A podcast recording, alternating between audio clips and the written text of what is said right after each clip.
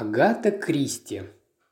Миссис МакГинти с жизнью рассталась. Глава первая. Эркюль Пуаро вышел из ресторана «Старая бабушка» и оказался в Сохо. Он поднял воротник пальто, скорее из благоразумия, чем по необходимости. Вечер не был холодным. Но в моем возрасте имел обыкновение говорить Пуаро, лучше не рисковать. Взор его был слегка затуманен от удовольствия. Улитки в старой бабушке оказались настоящим объедением. Этот невзрачный на первый взгляд ресторанчик – просто находка. С видом задумчиво блаженным, какой бывает у сытого пса, Пуаро высунул язык и облизнул губы. Вытащил из кармана платок и потыкал им в свои роскошные усы. Что ж, пообедал он славно. Чем заняться теперь?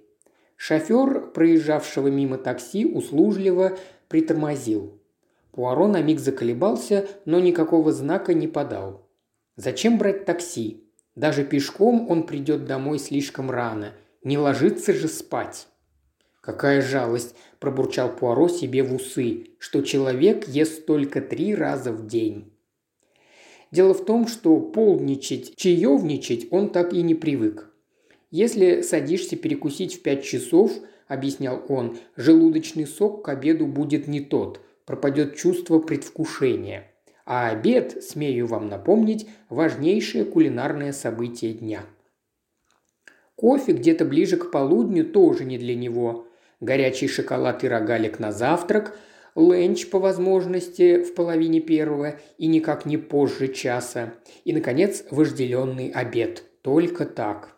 Именно в эти часы и минуты Эркюль Пуаро жил полнокровной жизнью. К своему желудку он всегда относился серьезно, а теперь в солидном возрасте самое время пожинать плоды праведных трудов.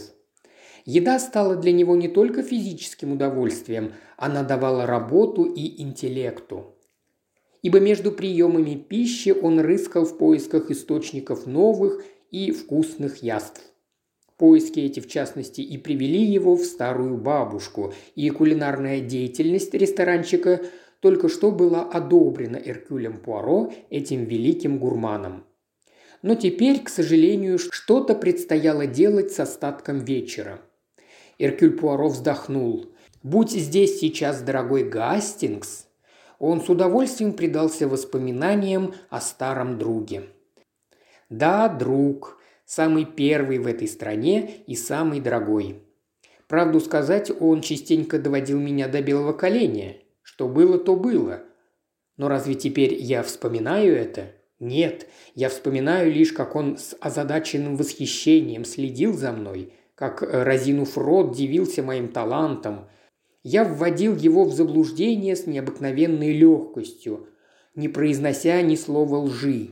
И как же он бывал ошарашен, как немыслимо потрясен, когда, наконец, доходил до истины, ясной мне с самого начала. Милый, дорогой друг, мне всегда хотелось блеснуть, сразить на повал. Водится за мной такая слабость. Гастингс никогда не мог этого понять. Между тем, человеку моих способностей Помнить свою истинную цену просто необходимо, а для этого нужны стимулы извне. Не могу же я в самом деле сидеть целый день в кресле и размышлять о том, до чего же я талантлив. Медоточивые речи я должен слышать из чьих-то уст.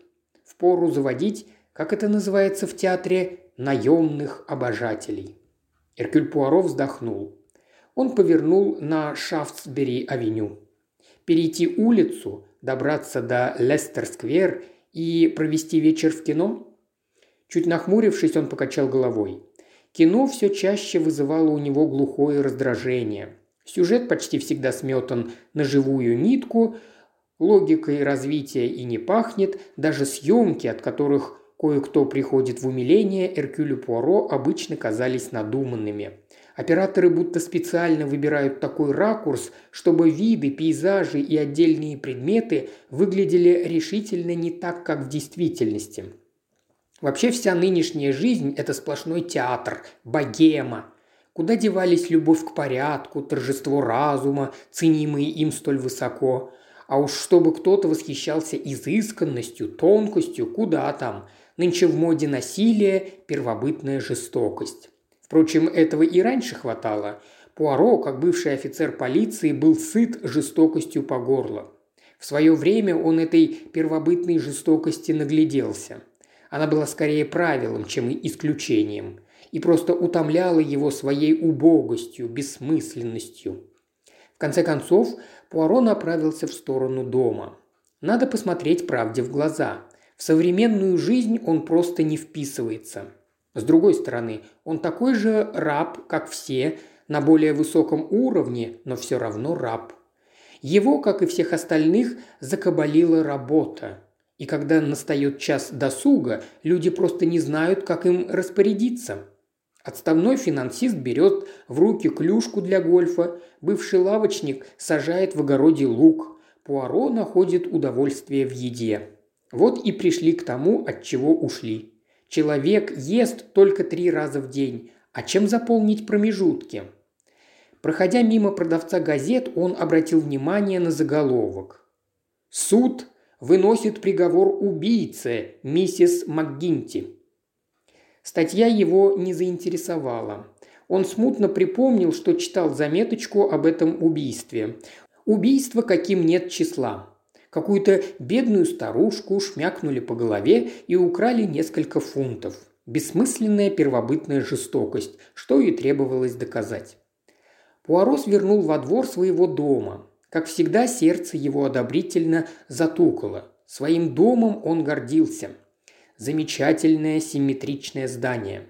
На лифте он поднялся на третий этаж и оказался перед своей просторной роскошной квартирой. Выключатели, абажуры, торшеры отделаны металлом, квадратные кресла, строгие прямоугольные шкафчики и тумбочки. Линии сплошь прямые и четкие, порядок воистину образцовый. Открыв ключом дверь, он вошел в квадратную белую прихожую. Тотчас бесшумно возник слуга Джордж. «Добрый вечер, сэр. Вас ожидает джентльмен». Он ловко снял пальто с плеч Пуаро. В самом деле, легкая пауза перед словом «джентльмен» не прошла для Пуаро незамеченной. По части снобизма с Джорджем мало кто мог сравниться. Как его зовут? Некий мистер Спенс, сэр. Спенс первую минуту это имя ничего не сказала Пуаро, но он знал. Должно было сказать. Задержавшись на миг перед зеркалом, поправить усы, довести их до полного совершенства, Пуаро открыл дверь и вошел в гостиную. Мужчина, сидевший в одном из больших квадратных кресел, поднялся ему навстречу.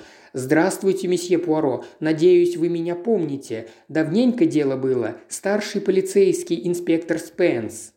«Ну, разумеется». Пуаро сердечно пожал гостю руку. Старший инспектор Спенс из полиции Килчестера. Им тогда здорово пришлось поломать голову. Когда же это было? Давненько, как сказал Спенс. Пуаро радужно предложил гостю выпить. Гренадин, ментоловый ликер, Бенедикт, ликер какао. В эту минуту вошел Джордж, он принес на подносе бутылку виски и сифон.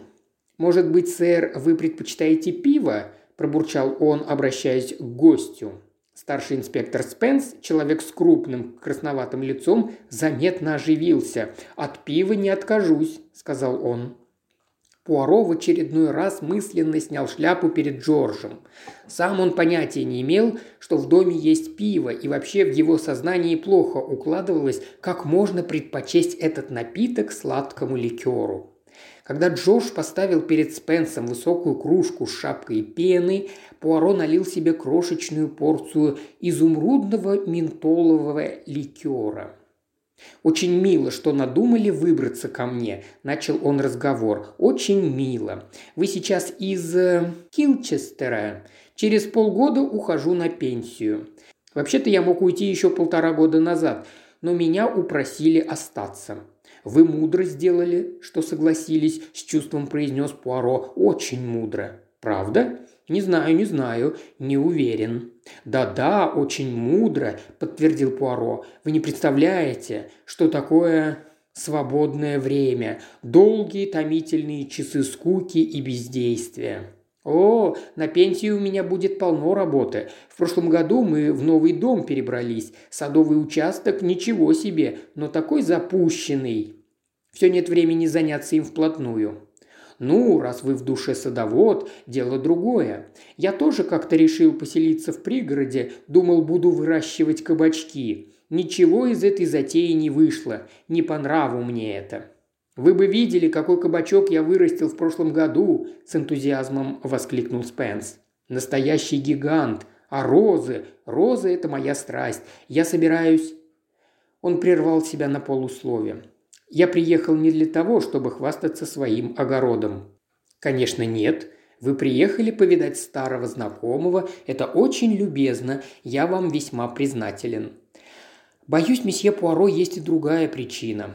Буду с вами откровенен. Я хочу просить вас об одолжении». Пуаро осторожно проурчал. «Ваш дом заложен, и вам нужна суда, чтобы...» Спенс, ужаснувшись, перебил его. «Боже правый, деньги тут ни при чем. У меня и в мыслях такого не было». Пуаро взмахнул руками, грациозно извиняясь. «Простите великодушно».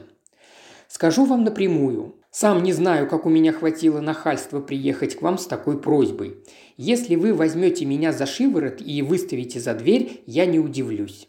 «Никакого шиворота не будет», – отмахнулся Пуаро. «Продолжайте».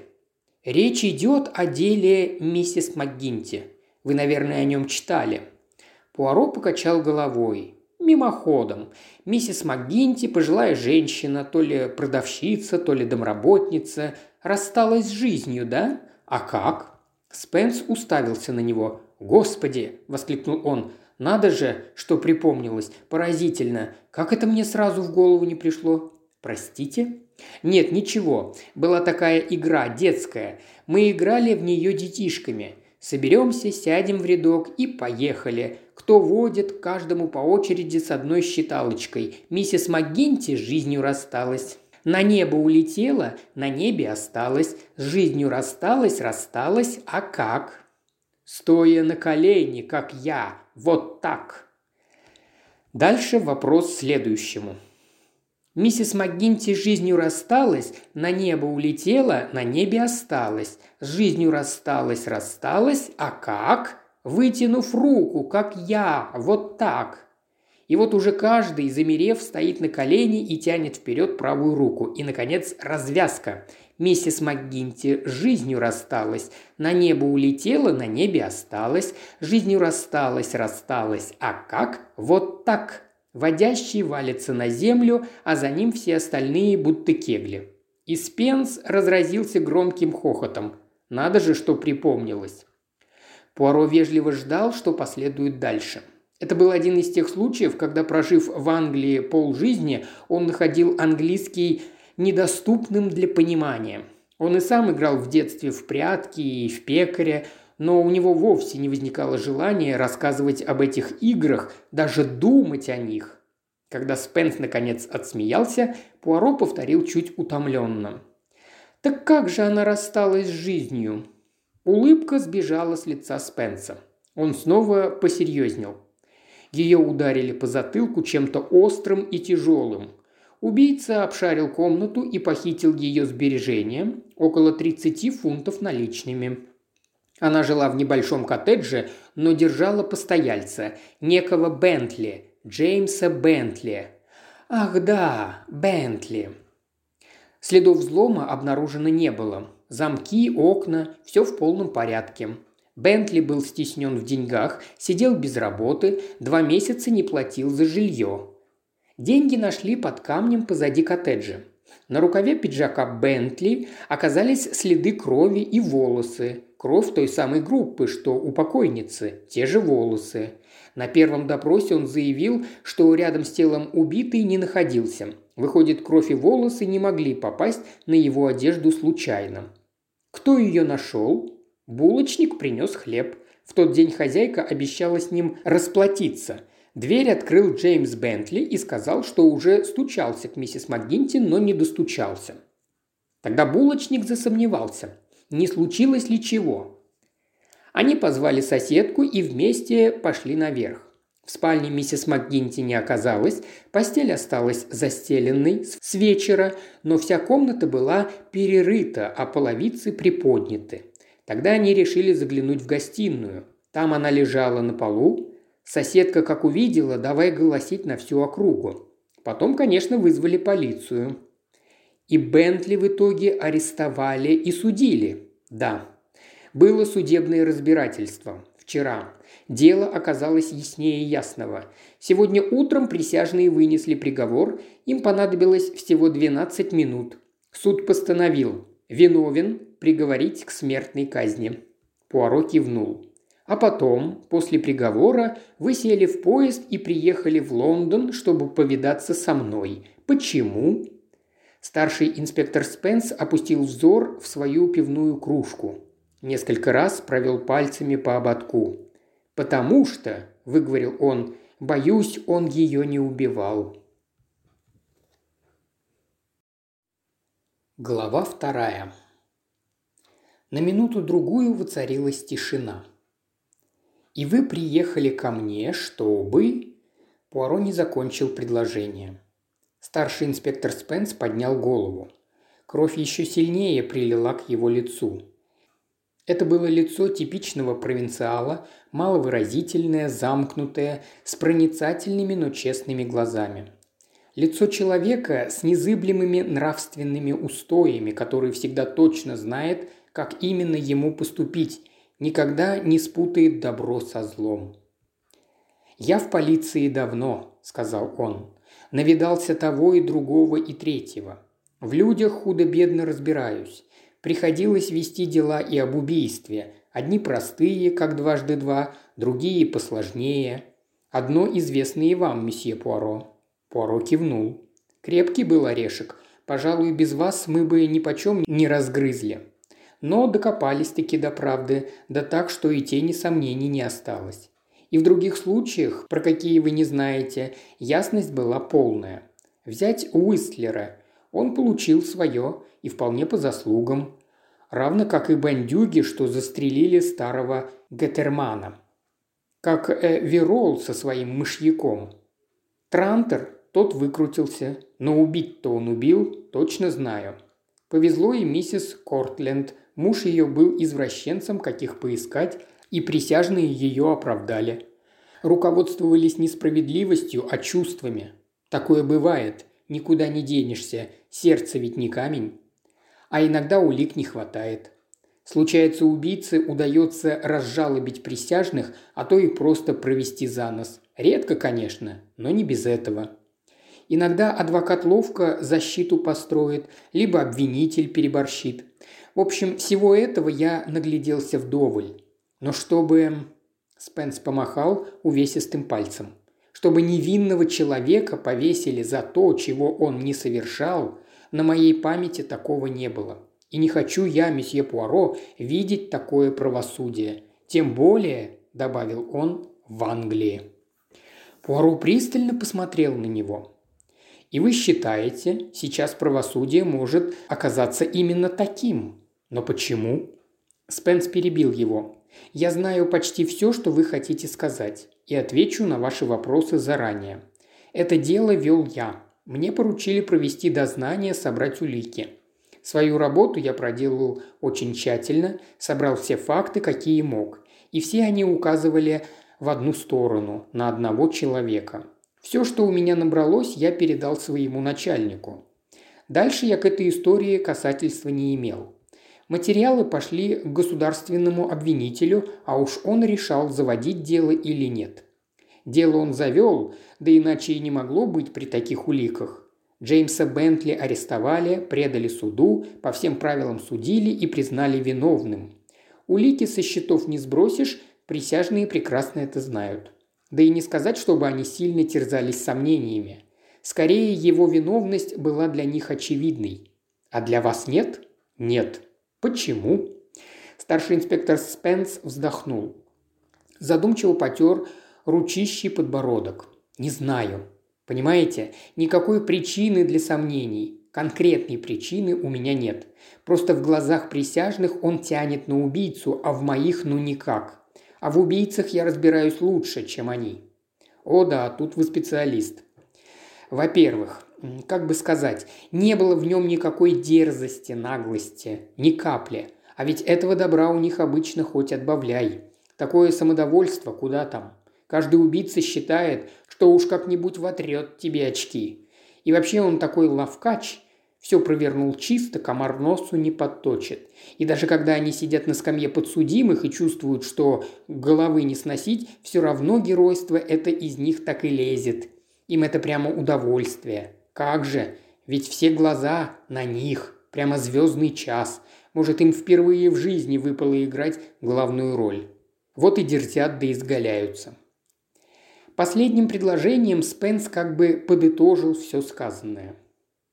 «Вы ведь мою мысль поняли, месье Пуаро?» «Понял и очень хорошо. У Джеймса Бентли ничего этого не было». «Нет. Перепуган был до смерти, это да, с самого начала. Кое-кто считает, раз боится, значит виновен. А по мне тут никакой связи нет». «Согласен. А каков он, этот Джеймс Бентли?» 33 года, среднего роста, кожа желтоватая, носит очки. Пуаро остановил этот поток. «Я не про физические данные. Что он за человек?» «Ах, это...» – старший инспектор Спенс задумался. «Такие к себе не очень располагают. Какой-то весь дерганный, в глаза не смотрит, глядит как бы из-под лоби, украдкой. В общем, для присяжных хуже не придумаешь. То присмыкается, да жмется от страха, то вдруг давай храбриться да буянить. Но все как-то не так. Он сделал паузу и доверительно добавил. На самом деле тихоня-тихоней. У меня двоюродный брат был такой. Приключится какая-нибудь неурядица, он такую небылицу наплетет, что никто в жизни не поверит. Похоже, этот Джеймс Бентли не очень привлекательный тип. Так и есть. Такие мало кому по нраву. Но чтобы его за это повесили, тут я против. Думаете, повесят? А почему нет? Ну, подаст его адвокат апелляцию. Так ведь основания для нее совсем хлипкие. Уцепиться разве что за какую-то формальность, но, боюсь, толку от этого не будет. А адвокат у него был хороший. По закону о защите неимущих ему в адвокаты назначили молодого Грейбрука. Малый он дотошный, старательный, что мог, то и сделал. Корить его не за что. Выходит, суд был вполне законный, и присяжные обычные люди, как и сам Бентли, приговорили его к смертной казни. Именно так. Жюри присяжных самое нормальное, обыкновенное. Семь мужчин, пять женщин. Люди все достойные порядочные. Судьей был Стейнисдейл, человек немолодой. В несправедливости, предвзятости его не упрекнешь. Получается, что все английские законы соблюдены, Джеймсу Бентли не на что и жаловаться. Так уж и не на что. А если его повесят за то, чего он не совершал? Да, верно. И начал это дело я. Собрал факты, сопоставил их, а в результате его приговорили к смерти. Не нравится мне все это, месье Пуаро. Совсем не нравится. Эркюль Пуаро задумчиво посмотрел на старшего инспектора Спенса. Лицо покрасневшее, взволнованное. «Ну хорошо», – наконец сказал он. «Что вы предлагаете?» Спенс совсем смутился. «Вы, конечно, понимаете, что будет дальше. Дело Бентли закрыто. Я уже веду другое дело – о растрате. Сегодня вечером мне надо ехать в Шотландию. Я ведь человек подневольный. А я свободный. Спенс, преодолевая неловкость, кивнул. Вы человек догадливый. Может, это и нахальство с моей стороны, но ничего другого придумать не могу, не вижу другого выхода. Сам я сделал, что мог, проверил все возможные версии и ни к чему не пришел. Да и вряд ли мог прийти. Но вы, может, вы до чего-то и докопаетесь. У вас, извините, не в обиду будет сказано, какой-то диковинный взгляд на вещи. Может, в этом деле такой подход и нужен? Ведь если Бентли ее не убивал, это сделал кто-то другой. Сама себя она по затылку не рубанула. Может, э, наткнетесь на что-то, что я проглядел? У вас-то, конечно, никакого резона в это вмешиваться. С моей стороны чистая наглость даже предложить вам такое. Но уж как есть. Я приехал к вам, потому что ничего умнее придумать не смог. Но если вам не охота сниматься с якоря, да и к чему оно вам?» Пуаро перебил его. «Ну, резон есть, и даже не один. Свободного времени у меня сверх меры. Это во-первых. Во-вторых, вы меня заинтриговали. Да, и даже очень. В-третьих, это вызов. Вызов серым клеточкам моего мозга. В-четвертых, нельзя сбрасывать со счетов мое уважение к вам. Я представляю, как через полгода вы в своем саду сажаете, скажем, кусты роз. Ничто не должно омрачать вашего счастья, но, увы, есть некая червоточинка, некое воспоминание, которое вы все время пытаетесь отогнать. Нет, друг мой, я хотел бы, чтобы ваше счастье было полным. И, наконец, Пуаро выпрямился и энергично тряхнул головой. Существует такая вещь, как принципы. Если человек убийства не совершал, нельзя допустить, чтобы его повесили. Он смолк и тут же добавил. А если он все-таки ее убил? Если так, у меня камень упадет с души. Значит, одна голова хорошо, а две лучше. Что ж, предложение принято. Я берусь за это дело. Причем немедля, время не ждет. След и так уже остыл. Миссис МакГинти убили когда? 22 ноября. Раз так, будем брать быка за рога. У меня есть записи по делу, я их вам передам. Прекрасно. Но сейчас нас интересует общая картина. Если миссис МакГинти убил не Джеймс Бентли, то кто же? Спенс пожал плечами и натужно произнес. «У меня никаких подозреваемых нет». Такой ответ нас не устраивает. В любом убийстве есть мотив, и надо подумать, какой мотив мог подойти для миссис МакГинти. Зависть, месть, ревность, страх, деньги. Начнем с последнего. Он самый простой. Кому ее смерть принесла материальную выгоду? Крупную никому. На банковском счету у нее лежало 200 фунтов. Эти деньги получит ее племянница. 200 фунтов – не бог весь какая сумма, но в определенных обстоятельствах этого может быть вполне достаточно. Итак, племянница. Извините, мой друг, что я иду за вами след в след. Я знаю, что вы не обошли племянницу вниманием, но мне придется повторить весь пройденный вами путь». Спенс согласно наклонил свою большую голову. «Конечно, племянницу мы вниманием не обошли. 38 лет замужем, Муж маляр, строит и отделывает жилые дома. Отзываются о нем хорошо, работа у него постоянная, малый он толковый, не глупый. Она приятная молодая особа, немного болтливая, тетушку свою не сказать, чтобы обожала, но, в общем, относилась к ней прилично. Ни ему, ни ей эти деньги не были нужны позарез, хотя такому подарку они явно рады. А ее коттедж, он тоже достанется им. Дом сдавался в аренду. По закону об аренде хозяин, разумеется, не мог выселить старушку. Но теперь, когда она умерла, едва ли это жилище может занять племянница. Да они с мужем на это и не претендуют.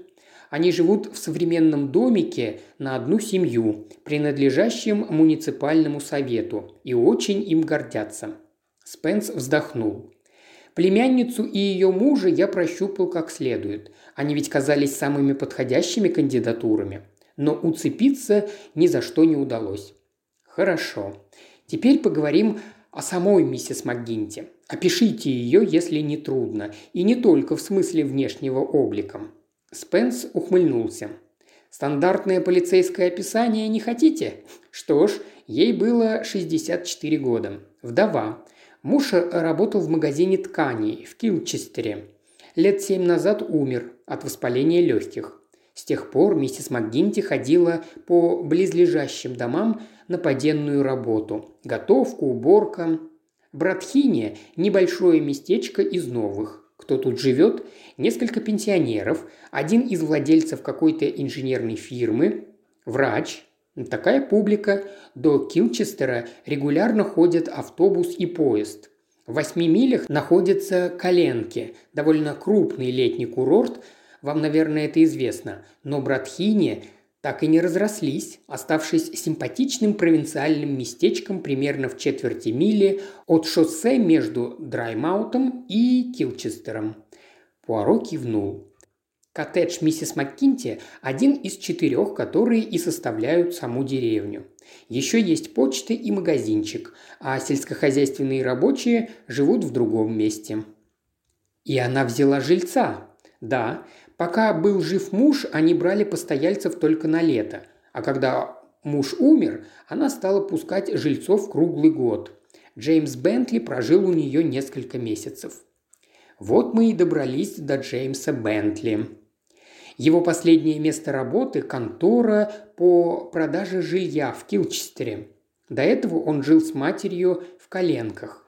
Она была инвалидом, он ухаживал за ней и мало где появлялся.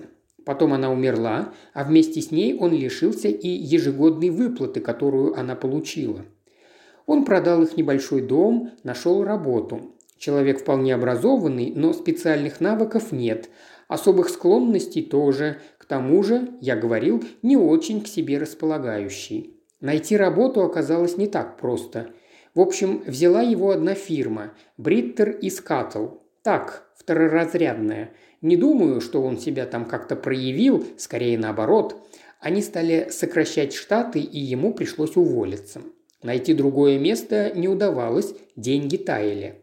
Обычно он платил миссис МакКинти за комнату раз в месяц. Она кормила его завтраком и ужином, и за все брала 3 фунта в неделю. Вполне разумная плата. Он задолжал ей за два месяца, а деньги были совсем на исходе. Работа все не подворачивалась, а хозяйка требовала плату за жилье. Он знал, что дома держит 30 фунтов. Кстати, почему она держала эти деньги дома? Ведь у нее был счет в банке. Не доверяла властям. Говорила, что 200 своих кровных фунтов она им отдала, больше не дождутся. Она прятала деньги в таком месте, откуда могла взять их в любую минуту. Кое-кому она сама об этом сказала. Они лежали под незакрепленной половицей в ее спальне. Проще тайника и не придумаешь. Джеймс Бентли не стал отрицать, что знал о тайнике. Очень любезно с его стороны. А племянница с мужем они тоже знали? Да, конечно. Теперь возвращаемся к моему первому вопросу. Как миссис МакКинти рассталась с жизнью? Это случилось вечером 22 ноября. Полицейский врач определил, что смерть наступила между семью и десятью вечера. Она поужинала. Копченая селедка, хлеб и маргарин. Обычно, как я выяснил, ужинать она садилась в половине седьмого. Если в тот вечер она не нарушила своего распорядка, состояние органов пищеварения позволяет считать, что смерть наступила между половиной девятого и девятью. Джеймс Бентли, по собственному признанию, в тот вечер гулял от 7.15 до 9. Почти каждый вечер он с наступлением темноты выходил на прогулку. Из его рассказа следует, что он вернулся с прогулки в 9 часов. У него был свой ключ. И сразу поднялся в свою комнату. Для летних жильцов миссис МакКинти поставила во всех комнатах умывальные раковины, так что умывался он у себя – Почитал минут тридцать, потом лег спать. Ничего необычного не видел и не слышал. Утром спустился в кухню, но никого там не застал. Не было и признаков того, что готовился завтрак. Дальше он, немного поколебавшись, так он говорит, постучал в дверь миссис МакГинти, но ответа не получил. Он решил, что она проспала, но будить ее стуком в дверь ему не хотелось. Вскоре пришел булочник, тогда Джеймс Бентли поднялся наверх и постучал в дверь хозяйкиной спальни снова. А потом булочник пошел к соседке, некой миссис Эллиот, и привел ее с собой. Она, в конце концов, наткнулась на тело и подняла крик на всю округу. Миссис МакГинти лежала на полу в гостиной. Ее ударили по голове чем-то вроде секача с очень острой кромкой. Она скончалась мгновенно – Ящики были выдвинуты, вещи раскиданы по полу, а в тайнике под незакрепленной половицей в спальне, кто-то ее поднял, было пусто. Все окна закрыты, ставни заперты изнутри. Никаких следов вторжения извне. Выходит, подытожил Пуаро. «Либо ее убил Джеймс Бентли, либо она впустила убийцу сама, пока Бентли гулял. Именно так. Это не был какой-то налетчик или грабитель. Кого же она могла впустить? Кого-то из соседей, племянницу, либо ее мужа. Вот весь ее круг. Соседи явно ни при чем. Племянница с мужем в тот вечер были в кино. Есть вероятность, крошечная, что один из них вышел из кино незамеченным, проехал на велосипеде три мили, порешил старушку, спрятал за домом деньги и опять-таки незаметно вернулся в кино. Мы проверили и эту версию, но она никак не подтвердилась. И потом, зачем прятать деньги за домом миссис МакКинти? Забрать их оттуда не так просто. Уж лучше где-нибудь на обратной дороге, целых три мили – нет, спрятать их за домом можно было только в одном случае. Пуаро докончил за него. Если вы живете в этом доме, но не хотите прятать деньги у себя в комнате или где-то внутри. Другими словами, положить деньги туда, где они лежали, было с руки Джеймсу Бентли. Все так. Куда ни кинь, откуда ни погляди, натыкаешься на Бентли. А кровь на рукаве – это что? Как он это объяснил? Сказал, что, кажется, за день до этого он зацепился за тушку в лавке мясника. Вранье. На рукаве была кровь человека. И что? Он так и твердил свое? Если бы. На суде он запел совсем другую песню. Ведь на рукаве оказался еще и волос, на котором была кровь. Волос с головы миссис Маккинти. Это уже надо было как-то объяснять. Он признался, что вечером, вернувшись с прогулки, зашел в гостиную. Вошел, по его словам, сначала постучавшись, и увидел ее на полу, мертвую. Он наклонился и тронул ее, чтобы, чтобы удостовериться. Так он сказал. И тогда совсем потерял голову. При виде крови его будто бы всегда начинает мутить. Он ушел к себе в комнату в состоянии шока и там рухнул без чувств. А на утро у него не хватило смелости признаться, что ему уже все известно. «Звучит сомнительно», – заметил Пуаро. «Да, согласен. И все же», – задумчиво произнес Спенс, – «возможно, так оно и было. Простому человеку, даже присяжным, в это поверить довольно трудно. Но такие люди мне попадались. Я не о том, что он рухнул без чувств, я о другом. Некоторые просто не способны принять ответственное решение. Это люди застенчивые, робкого десятка. Вот скажем, он входит и видит, она мертвая лежит на полу. Он знает, надо что-то делать, вызвать полицию, кликнуть соседей, в общем, поступить как положено. А он празднует труса. Ход мысли примерно такой.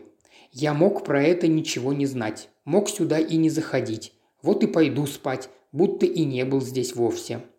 Ну а за всем этим, понятное дело, стоит страх. Вдруг заподозрит, что это его рук дело. Э, нет, уж лучше помалкивать, держаться от этой истории подальше. И наш простофиля увязает по самую шейку. Спенс выдержал паузу. Могло быть и так. Могло, задумчиво согласился Пуаро. А там кто знает, может, эту байку придумал для него адвокат. Всякое возможно. Официантка из кафе в Килчестере, где он обычно обедал, сказала, он всегда выбирал столик, чтобы смотреть либо в стену, либо в угол, лишь бы не видеть людей. Знаете, бывают такие чокнутые. Чокнутый, но не настолько, чтобы убить человека. Мании преследования или чего-то в этом роде у него не было. Спенс искательно, с надеждой посмотрел на Пуаро, но отклика во взгляде великого сыщика не нашел. Тот только хмурился. Минуту-другую они сидели молча. Глава третья. Наконец Пуаро со вздохом поднялся. «Итак», – сказал он, – «мотив денег мы исчерпали. Перейдем к другим теориям. Был ли у миссис МакГинти враг? Она кого-нибудь боялась? Таких сведений нет. Соседям нашлось, что сказать? Не особенно. Может, они, конечно, не захотели откровенничать с полицией, но вроде ничего не утаили. Жила в своей скорлупе, так они сказали. Это считается нормальным. В наших деревеньках, месье Пуаро, люди, знаете ли, не очень тянутся друг к другу, каждый сам по себе. Во время войны с этим столкнулись эвакуированные. К соседям миссис МакГинти ходила на работу, но близких отношений не было. Долго она там прожила? Лет 18, а то и все 20. А 40 лет до этого? Ее жизнь вся как на ладони. Отец – фермер из Северного Девона. С мужем они какое-то время жили возле Илфракума, потом перебрались в Килчестер. Поселились в коттедже на другой стороне городка, но решили, что там сыровато и переехали в Братхини. Муж, как я понимаю, был человеком спокойным, порядочным, воспитанным. По барам да пивным не пропадал. В общем, жили благопристойно и открыто. Никаких тайн скрывать от общества нечего. И все-таки ее убили, и все-таки ее убили. А племянница не знает, кто мог иметь на тетку зуб. Говорит, что нет. Пуаро с недовольным видом потер переносицу. Как вы понимаете, мой дорогой друг, будь миссис МакГинти другим человеком, нам было бы много проще. Будь она, как говорится, загадочной женщиной, женщиной с прошлым. Чего не было, того не было, веско констатировал Спенс. Она была просто миссис МакГинти, женщина малообразованная, которая пускала постояльцев и ходила на поденную работу в чужие дома. Таких в Англии тысячи. Но далеко не всех убивают. Да, тут возразить нечего. Так почему же убили миссис МакГинти? Ответ, который напрашивается, мы принимать не хотим. Что остается? Племянница, сомнительно, маловероятно. Забрел какой-то незнакомец? Еще сомнительней. Какие у нас факты? Займемся фактами. Что мы имеем? Убита пожилая поденщица. По обвинению в убийстве арестован робкий и диковатый молодой человек. Кстати, а на каком основании арестовали Джеймса Бентли? Спенс уставился на него. На основании улик, я же вам говорил. Да, улики. Но скажите, мой дорогой Спенс, это были настоящие улики или сфабрикованные? Сфабрикованные? Да, если исходить из того, что Джеймс Бентли невиновен, варианта два. Улики были подстроены, чтобы подозрение пало на него, либо он просто жертва обстоятельств. Спенс задумался. «Пожалуй.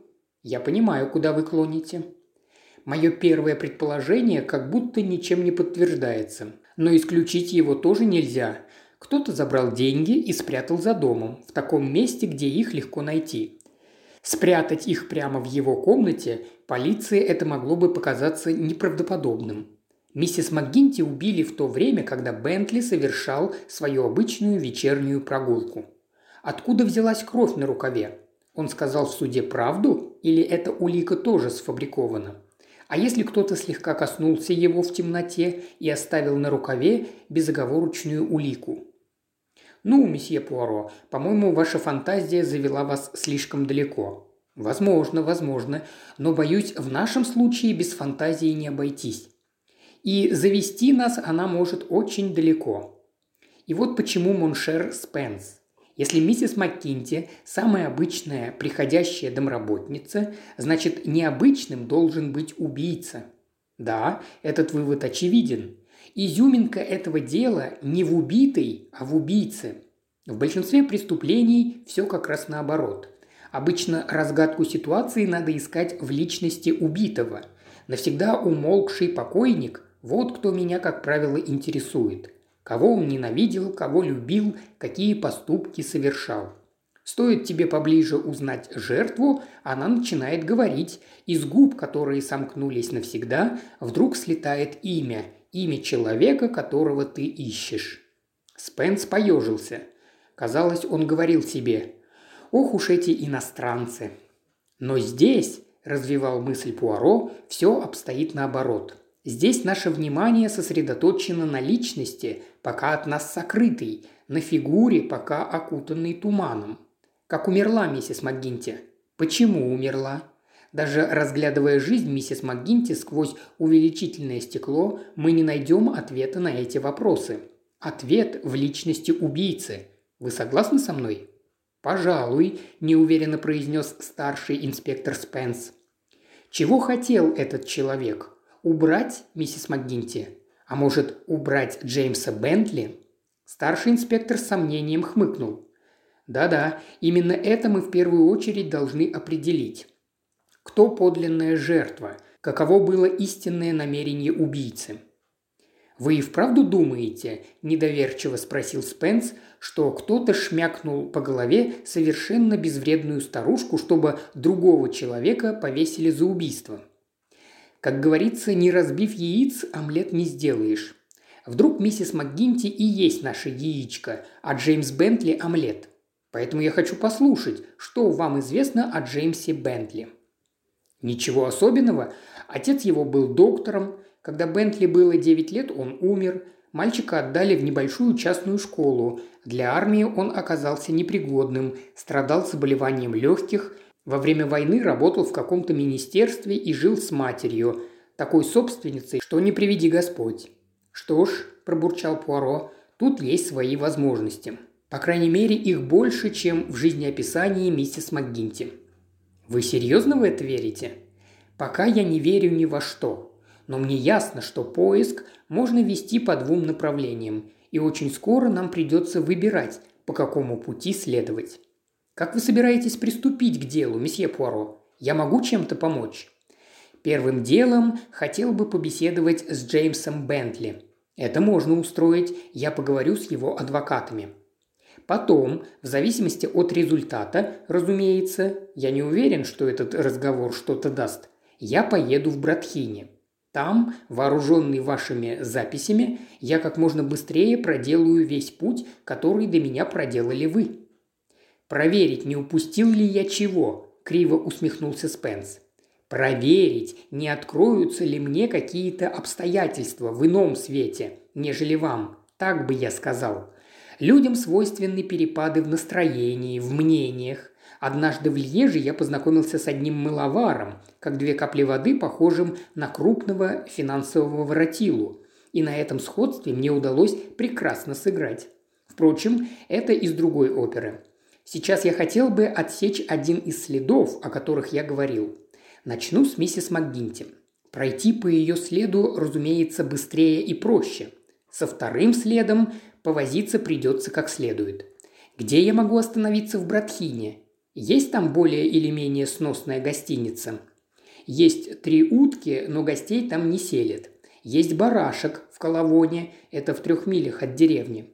Ну а в самом Братхине есть что-то вроде дома для приезжих. Собственно, это скорее ветхий загородный домишко, но хозяева, молодая пара, пускают на постой приезжих. «Не думаю», – с сомнением проговорил Спенс, – «что вам там будет очень удобно». Эркюль Пуаро, изображая из себя мученика, прикрыл глаза. «Страдать так страдать», – смиренно произнес он. «Так тому и быть». «Не знаю, в каком качестве вам лучше туда ехать», – неуверенно продолжал Спенс, вглядываясь в Пуаро. «Допустим, оперного певца.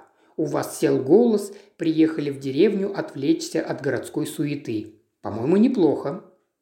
«Я поеду», – провозгласил Эркюль Пуаро, и в голосе его зазвучали нотки, свойственные членам королевской фамилии.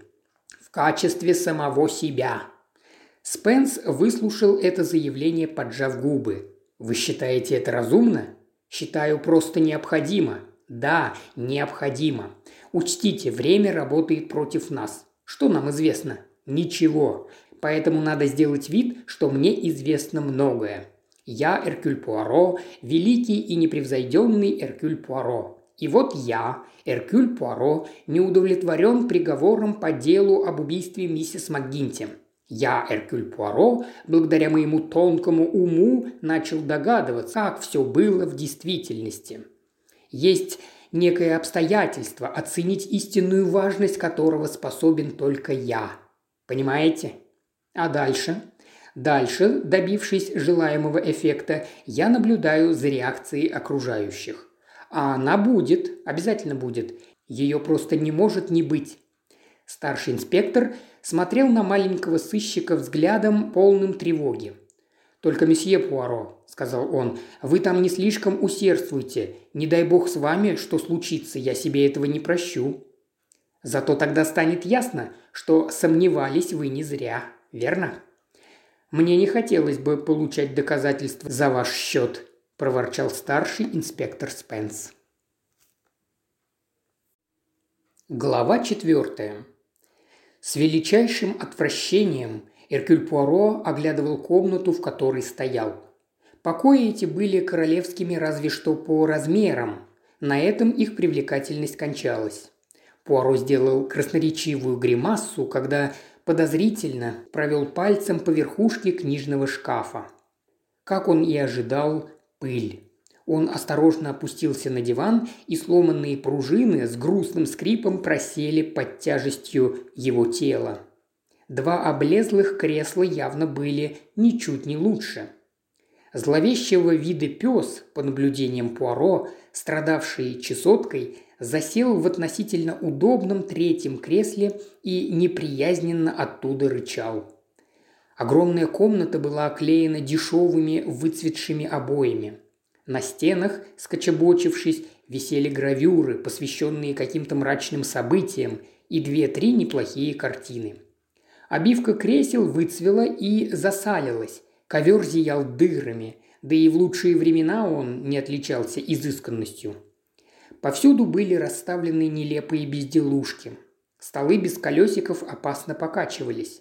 Однако окно было открыто, и, видимо, не было на земле силы, способной его закрыть. Дверь была заперта, но Пуаро знал это ненадолго. Задвижка не держалась. С каждым порывом ветра дверь распахивалась, и в комнату вихрем врывались холодные клубы воздуха. «Что ж, придется страдать», – пробормотал Пуаро, испытывая к себе крайнюю жалость. «Да, я страдаю». Дверь распахнулась и вместе с порывами ветра впустила в комнату миссис Саммерхейс. Она оглядела комнату, крикнула «Что?» куда-то за ее пределы и тут же исчезла. Миссис Саммерхейс, симпатичная, рыжеволосая и веснушчатая особа, все время что-то куда-то ставила, что-то разыскивала и пребывала в состоянии тревожной озабоченности – Эркюль Пуаро вскочил на ноги и захлопнул дверь. Не прошло и минуты, как дверь снова открылась и снова впустила миссис Саммерхейс. На сей раз она несла большую эмалированную кастрюлю и нож. Откуда-то донесся мужской голос. «Морин, кошку снова рвет. Что делать?» «Бегу, дорогой!» – откликнулась миссис Саммерхейс. «Ничего не трогай. Она выпустила из рук кастрюлю с ножом и снова исчезла. Пуаро поднялся и захлопнул дверь. Потом сказал себе «Нет сомнений, я страдаю». Подъехала машина, пес выпрыгнул из кресла, сменив рычание на лай. Он скакнул на маленький стол возле окна, и тот с грохотом рухнул. «Ну, знаете ли», – воскликнул Пуаро, – «это уже чересчур». Дверь в очередной раз распахнулась, по комнате пронесся маленький ураган, а пес, громко лая, выскочил на улицу. Послышался ясный и громкий, перекрывающий прочий шум, голос Морин. «Джонни, какого черта ты закрыл заднюю дверь? Эти курицы забрались в кладовку, чтобы им пусто было». «И за это, – с чувством произнес Пуаро, – я плачу семь гиней в неделю». Дверь с треском захлопнулась. За окном громко закудахтали разгневанные куры. Тут же дверь снова открылась, вбежала Морин Саммерхейс, споткнулась о кастрюлю и испустила радостный вопль. «А я уж ее обыскалась. Вы не будете против, мистер... М -м, в общем, ничего, если я тут порежу фасоль, а то в кухне запах стоит просто жуткий». «Мадам, я буду в восторге», может, фраза и не вполне соответствовала истине, но была к ней достаточно близка. Ибо впервые за 24 часа Пуаро представлялась возможность поговорить с хозяйкой дольше шести секунд к ряду. Миссис Саммерхейс плюхнулась в кресло и принялась неистово, но без особого проворства кромсать стручковую фасоль. «Надеюсь», – заговорила она, – «вам тут не жуть как неудобно.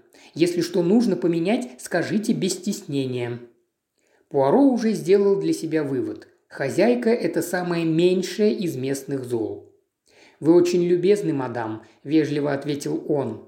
«Мне весьма жаль, что не в моей власти обеспечить вас достойной прислугой». «Прислугой?» – миссис Саммерхейс даже взвизгнула. «На это надеяться нечего. Даже поденщицу не могу удержать. Одна была хорошая, и ту убили. Такая я невезучая». «Вы имеете в виду миссис МакГинти?» – быстро вставил Пуаро. «Да, ее бедняжку. Господи, как мне ее не хватает!» Сначала это была прямо сенсация. Ведь, можно сказать, убили члена нашей семьи. Жуть как интересно. Но потом я так и сказала Джонни. За что нам такая невезуха? Без миссис МакГинти я не управлюсь, хоть плачь. Вы были к ней привязаны? Понимаете, милейший, на нее можно было положиться. Она приходила в понедельник после обеда, в четверг с утра, как часы. Теперь ко мне приходит эта Берб со станции. У нее муж и пятеро детей. Ясно, что ею здесь и не пахнет. То муж сорвался с катушек, то старушка-мать наклюкалась, то дети какую-нибудь заразу подхватили. А у старушки Магинти, если кто и мог сорваться с катушек, так только она сама, но до такого почти никогда не доходило. В общем, вы считали ее человеком надежным и честным, да? Вы ей доверяли? Что-нибудь стибрить, даже пищу, этого она себе не позволяла. Сунуть нос в чужие дела, что было, то было. Но так, по мелочи, в письмецо заглянуть, не больше. Ну, оно и естественно, ведь жизнь-то у нее тоска смертная, верно? Миссис МакГинти жилось тоскливо? «Я думаю, до ужаса», – рассеянно ответила миссис Саммерхейс. «Тоже мне веселье. Целый день скрести пол на коленях. С утра приходишь к людям, а в раковине тебя ждет гора грязной посуды. Дожди меня по утрам такое, я бы вздохнула с облегчением, если бы меня убили. Точно говорю». В окне появилось лицо главы семейства – майора Саммерхейза – Миссис Саммерхейс подскочила, опрокинула фасоль и кинулась к окну, широко его распахнула. Морин, этот чертов пес, снова сожрал куриный корм. Вот черт, теперь и его будет рвать. «Посмотри!» Джон Саммерхейс выставил друшлаг полной зелени. «Шпината хватит?» «Конечно нет. По-моему, это огромная куча. Когда эту кучу сваришь, от нее останется чайная ложка. До сих пор не знаешь, что такое шпинат? Господи! А рыбу принесли? Боюсь, что нет. Вот проклятие, придется какие-нибудь консервы открывать. Давай, Джонни, в угловом шкафу поройся, возьми банку. Мы на одну грешили, что она вспучилась, ее и возьми. Ничего такого в ней нет. А со шпинатом что делать? Сейчас заберу. Она выскочила прямо в окно, и муж с женой удалились. «Ничего себе!» – воскликнул Эркюль Пуаро. Он пересек комнату и, возможно, плотнее закрыл окно. Ветер донес до него голос Джонни Саммерхейза. «Что это за новый жилец, Морин? Чудной какой-то. Как его зовут?» Только что не могла вспомнить, когда с ним говорила. Пришлось сказать мистер Гм. А Пуаро, вот как его зовут. Француз. Знаешь, Морин, где-то я эту фамилию слышал. Может, в салоне красоты? Он похож на парикмахера. Пуаро поморщился. А может, попадалась на банке с соленьями? Не знаю. Но точно помню, где-то эта фамилия мне встречалась. На всякий случай возьми с него семь геней вперед. Голоса затихли. Эркюль Пуаро стал подбирать с пола фасолевые стручки, разлетевшиеся в разные стороны. Едва он закончил, через дверь снова вошла миссис Саммерхейс. Он вежливо передал ей фасоль. «Вот, мадам». «Ой, спасибо огромное. Слушайте, что-то эти стручки уж больно черные. Мы их обычно кладем в глиняные горшки и засаливаем. А с этими, похоже, что-то приключилось. Боюсь, как бы они не испортились». «Разделяю ваши опасения. Позвольте, я закрою дверь. Тут явно сквозит». «Да-да, конечно. Я растяпа, никогда не закрываю за собой двери». «Я уже заметил», эта дверь все равно закрываться не желает, хоть ты тресни. Весь дом, можно сказать, разваливается на части. Здесь жили родители Джонни, со средствами у них бедненьких было туго, и они в него не вкладывали ни гроша. А когда сюда после Индии переехали мы, тоже было не до него, других расходов хватало. Зато детям, когда приезжают на каникулы, здесь раздолье. Бесись, сколько влезет, дом большой, огород с садом и все такое. Мы гостей для того и пускаем, чтобы на ремонт деньги были. Хотя, говоря по правде, кое с кем из них мы хлебнули лихо. Сейчас, кроме меня, у вас никто не живет? Еще старушка наверху. Как въехала, так и забралась в постель, и с тех пор из нее не вылезает. Нет-нет, она вполне здорова, но лежит себе и точка, а я, знай, четыре раза в день поднимайся к ней с подносом. Аппетит у нее чудовищный. Но завтра она уезжает, кажется, к племяннице. Миссис Саммерхейс помедлила, потом продолжила слегка искусственным голосом. «Сейчас придет торговец рыбой. Вот я и подумала, если вы не против, заплатите мне за неделю вперед. Вы ведь неделю у нас проживете? Может и больше. Мне неудобно вас беспокоить, но у меня сейчас совсем нет денег, а вы сами знаете, что это за публика. Им вынь да положь, а остальное их не волнует. Пожалуйста, мадам, не надо извиняться». Пуаро извлек из бумажника семь фунтовых банкнот и добавил к ним семь шиллингов. Миссис Саммерхейс не без алчности приняла деньги. «Большое спасибо», «Мадам, пожалуй, я расскажу вам о себе чуть подробнее. Я Эркюль Пуаро». Эти слова не произвели на миссис Саммерхейс никакого впечатления. «Какое милое имя», – вежливо сказала она. «Случайно не греческое?» «Я, как вам, наверное, известно», – продолжал Пуаро, – «детектив. Знаменитый, может быть, даже самый знаменитый». Миссис Саммерхейс обрадованно вскрикнула. «Я вижу, месье Пуаро, вы настоящий шутник. И что же вы расследуете? Пепел от сигарет и следы ног?» «Я расследую обстоятельства убийства миссис МакГинти», – ответил Пуаро. «И вовсе не шучу». «Ой!» – воскликнула миссис Саммерхейс. «Палец порезала». Подняв палец, она внимательно его оглядела. Потом уставилась на Пуаро. «Подождите», – сказала она. «Вы это серьезно?» Ведь дело-то закрыто, все кончено. Арестовали этого несчастного полоумного, что у нее квартировал. Придали суду, вынесли приговор и все такое. Его, небось, уже повесили». «Нет, мадам», – возразил Пуаро, – «его еще не повесили». «И дело миссис МакГинти еще не кончено. Хочу напомнить строку, сочиненную одним из ваших поэтов. Вопрос считаем мы решенным, лишь если верно он решен. «О!» – протянула миссис Саммерхейс, уже переключив внимание с Пуаро на кастрюлю, стоявшую у нее на коленях.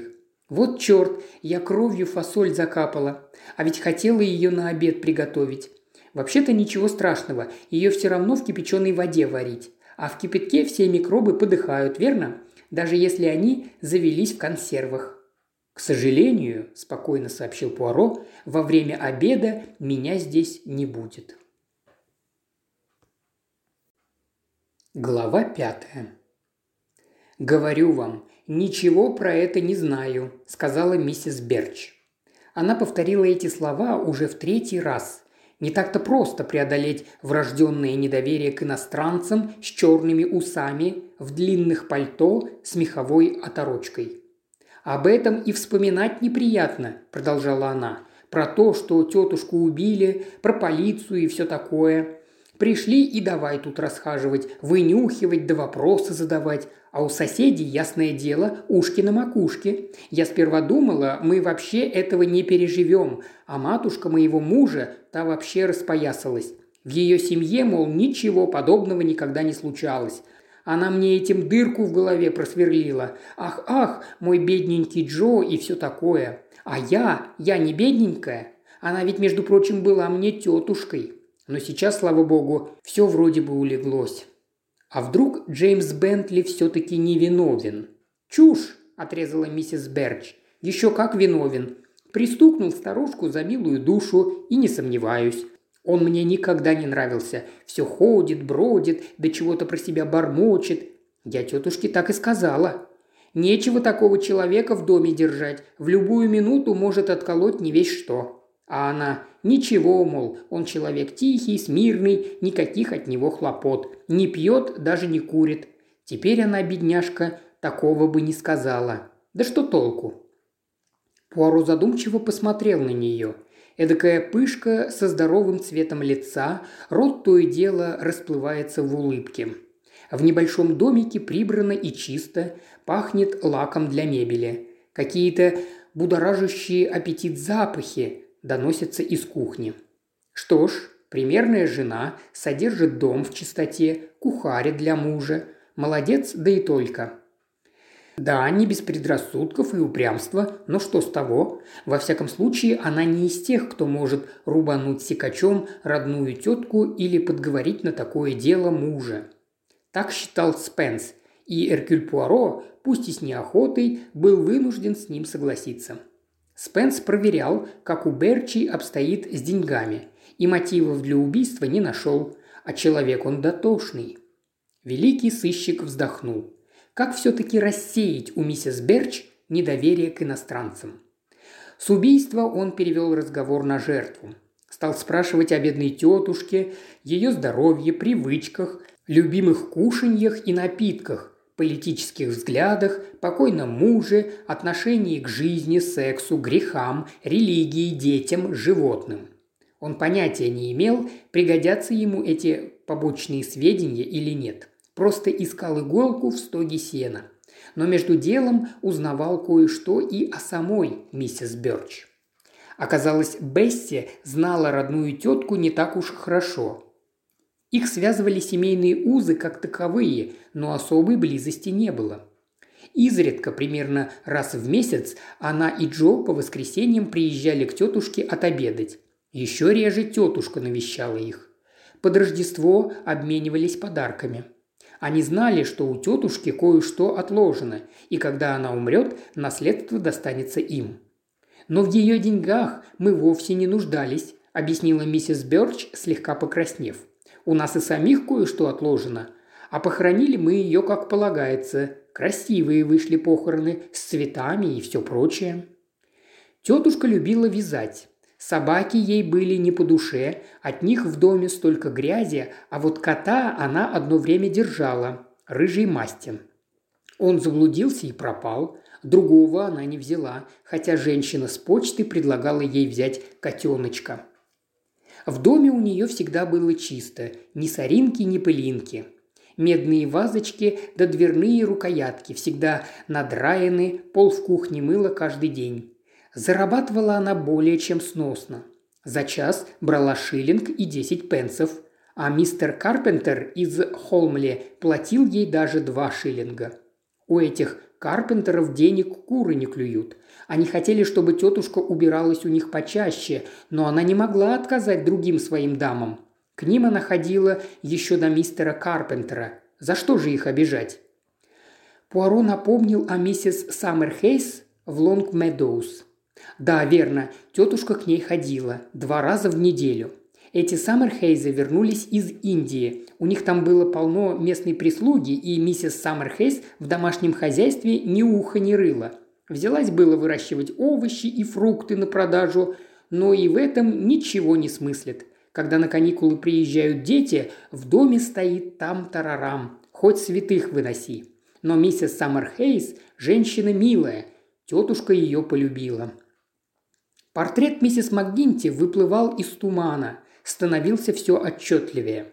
Она вязала, скребла полы, драила до блеска вазочки и дверные ручки, любила котов и не любила собак. Детей любила, но в меру.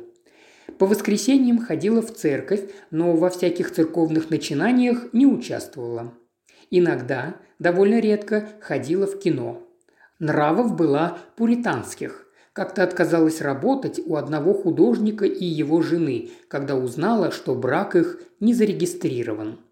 Книг не читала, но с удовольствием просматривала воскресную газету. Любила полистать старые журналы, которыми ее снабжали дамы.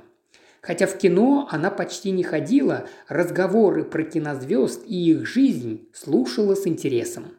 Политики сторонилась, но голосовала за консерваторов, как это всегда делал ее муж. На одежду почти не тратилась, носила в основном то, что ей отдавали ее дамы. Была слегка прижимиста. По сути дела, именно такой Пуаро и представлял себе миссис МакГинти. А ее племянница Бесси Берч вполне соответствовала описанию старшего инспектора Спенса. Когда Пуаро уже собрался уходить, с работы на обед пришел Джо Берч. Невысокий, глаза умные, отнюдь не так прост, как его жена. Во всем облике сквозила легкая нервозность. Но в отличие от жены он почти не высказывал подозрительности или враждебности. Скорее наоборот, всячески старался помочь. Но именно это Эркюля Пуаро насторожило. С чего вдруг Джо Берч так и жаждет задобрить докучливого иностранца, которого видит впервые в жизни? Причина одна. Этот незнакомый иностранец привез с собой письмо от старшего инспектора Спенса из полиции графства. Выходит, Джо Берч хочет хорошо выглядеть в глазах полиции. А почему? Потому что у него рыльца в пушку и лучше с полицией не ссориться. Жена его, та ничего такого не боится.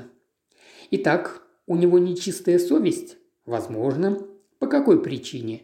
Причин может быть сколько угодно. И все не имеют никакого отношения к смерти миссис МакГинти. Или все-таки алиби с кино ловко подстроено, и именно Джо Берч постучал в дверь коттеджа, был впущен тетушкой и хватил ничего не подозревавшую старушку по голове. Потом вытащил из столов и шкафов ящики, перевернул все в комнатах, создать видимость ограбления, спрятал деньги за домом, чтобы подозрение пало на Джеймса Бентли. Тонкий ход. А потом преспокойно получил деньги, лежавшие на банковском счету тетушки, ибо в действительности его интересовали именно они. А вдруг по какой-то неизвестной причине ему позарез требовались эти 200 фунтов? Вот они и достались его жене. Пуаро вспомнил, что орудие убийства так и не нашли. Почему на месте преступления не оставили и его? Сейчас любой лопух знает, либо идешь на дело в перчатках, либо потом стираешь отпечатки пальцев. Зачем тогда уносить с места преступления орудие убийства? Тяжелое, с острой кромкой. Потому что его легко бы опознали как один из предметов утвари Берчей. Может, это самое орудие, вымытое и выдраенное, находится сейчас здесь, в этом доме? Полицейский врач сказал, что убийство совершено чем-то вроде секача, каким рубят мясо, но не секачом, а именно чем-то вроде него. Что же это за диковинная такая штука? Полиция вела поиски, но ничего не нашла. Они прочесали близлежащий лес, обшарили дно в прудах. Из кухни миссис МакГинти ничего не пропало, а у Джеймса Бентли ничего похожего тоже никто не видел. Никто не мог засвидетельствовать, что Бентли покупал секач или что-то подобное. Это маленькое обстоятельство явно в его пользу. Но его не приняли во внимание. Слишком велик груз прочих улик. Велик-то велик, но такое обстоятельство нельзя сбрасывать со счетов. Быстрым взглядом Пуаро окинул заставленную и оттого тесноватую гостиную. А вдруг орудие убийства где-то здесь, в этом доме? И поэтому Джо Берч так неспокоен, так хочет угодить. Этого Пуаро не знал. Скорее всего, никакого орудия здесь нет. Но наверняка разве скажешь? Уважаемый слушатель, ты прослушал ознакомительный фрагмент аудиокниги. Желаешь продолжить слушать аудиокнигу? Тогда подписывайся на канал Ильи Кривошеева на Бусте. Ссылка на канал в описании.